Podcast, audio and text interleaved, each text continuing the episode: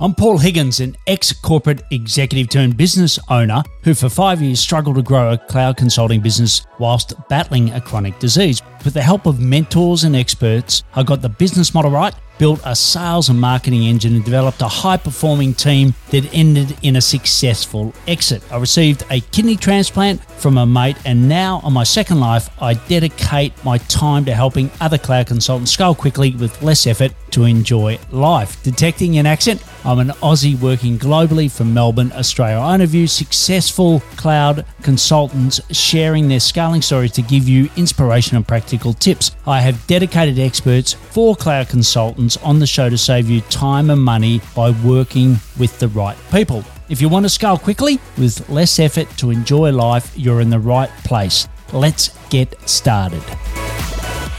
Imagine this you're on a sales call, and the probability of success is very high. And then the client drops the big question the question you really don't want at that time.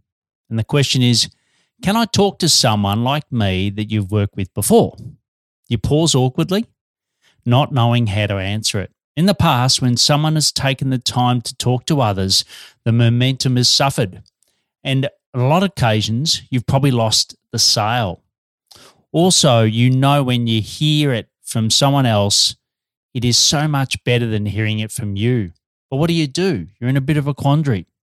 Hello, this is Paul Higgins, and welcome to the Cloud Consultants Solo Show. In this podcast, I'll give you a way to close the sale without losing that momentum. It is a, called a case study, and I have a format just for you. Whether it's your first time tuning in or you're a regular, you'll find insights gleaned from my experience scaling, selling a cloud consulting business, and mentoring hundreds of others. Subscribe now so you don't miss an episode. Now let's dive into the problem at hand. You're good at what you do and you get great results for clients, but clients don't want to hear it from you how good you are, right? That's not what they're interested in. And you don't want to give them clients' names to talk to, right? As I said in the intro, it can slow the whole momentum down of the sale. And for a lot of clients, they don't want to have their identity shared with others, right? And that's very common in our SaaS industry.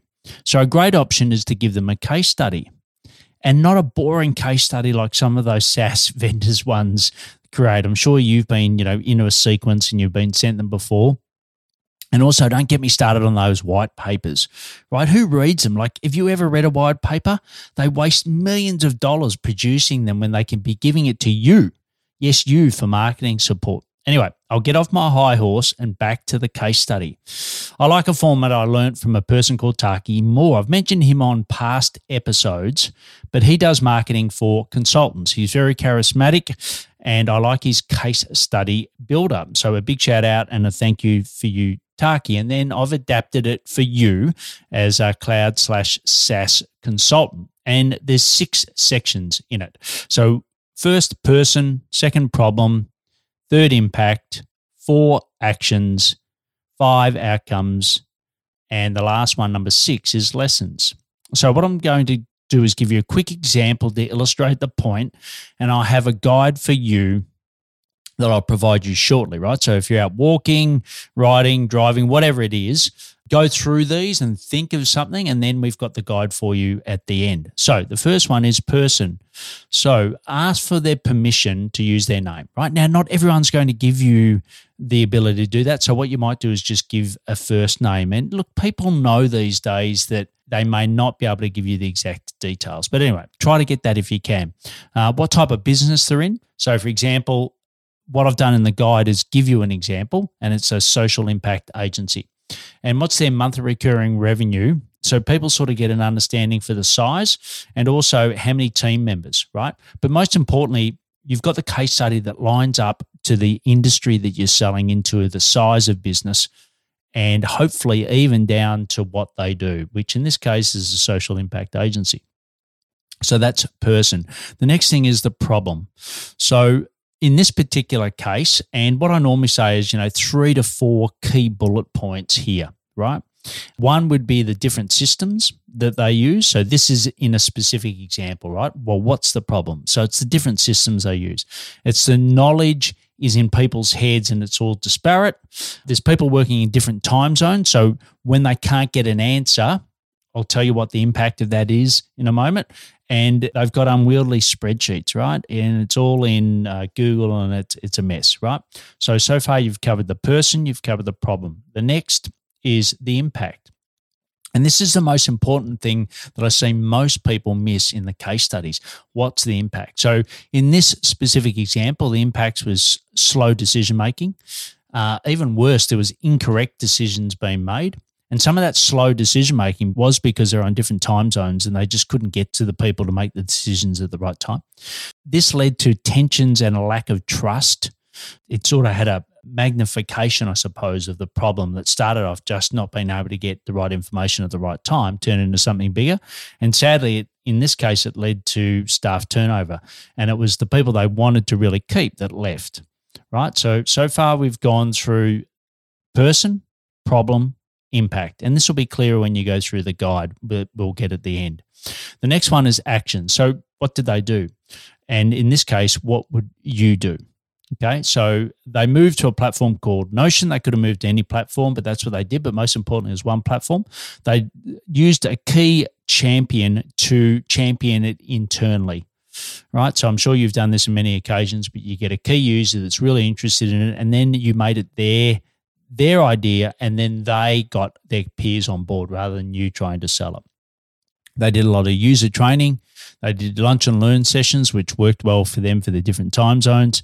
They had a dedicated admin resource, which is super critical to have something that's going to stick. And then they uh, shared their success stories internally, right? So that that built momentum.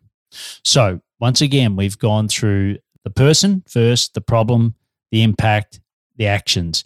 So then out of those actions, what are the outcomes, right? Which people want to see. They don't buy the drill, as I often tell you, they buy the hole. So, what was the hole? It was that they retained their best people, which is great. And we all know how hard it is to get new people and then train them up. The second was they improved their profit margins. And the third is that they improved their NPS scores. So, that's the way that they were getting measured by their end clients, and they improved that. Right. So, we've gone through people, we've gone through or the person, the problem, the impact, the actions, the outcomes. And last thing is the lessons, right? And I think this is really powerful to help you bring it to your client is what are the lessons learned? So in this specific case, it was make the job easier and people will stay. Good people and a poor process. That's what they had. They had great people. They just made it so hard. They had one arm tied behind their back and they dedicated money to solve the problem and then they also had a person to keep it in place, which was really important. Okay, so just a quick recap of this case study. The framework is person, problem, impact, actions, outcomes, and lessons. They're the six. So let's get you started right now with a seven page case study builder, which shows you how to close more deals faster right? So we will give you that. And there's three key actions I want you to take. One is download the case study builder. The second is create just one case study. And then based on that one case study, then embed the process. But bottom line is people simply want to know you have helped people like them before and you've got them a result. And it doesn't have to mean that it's three weeks or four weeks in trying to get through to clients uh, or you know clients past clients of yours and it becomes very messy you can actually close the sale on that call because you've got some great case studies that they can do. And if you can get some videos that's even better. Okay time for action. So get the case study builder i mentioned and you'll get also three bonus frameworks in it including donald miller's from story brand. Just click and go over to paulhigginsmentoring.com forward slash case study. The link will be in the show notes. So, ready, set, go. See you next time on the Cloud Consultants Show, the solo show, for more quick and simple ways to grow your cloud consulting business and live more of the life you want now. Learning is just one piece of the puzzle. It is now time for action. Head to today's show page at paulhigginsmentoring.com forward slash podcast Get the links and put it into action. Head to your favorite podcast platform, subscribe, rate, and review the show. Suggest topics for me to cover at paul at paulhigginsmentoring.com. And don't wait one more minute to gain access to content, especially for you, a cloud consultant, at paulhigginsmentoring.com forward slash newsletter.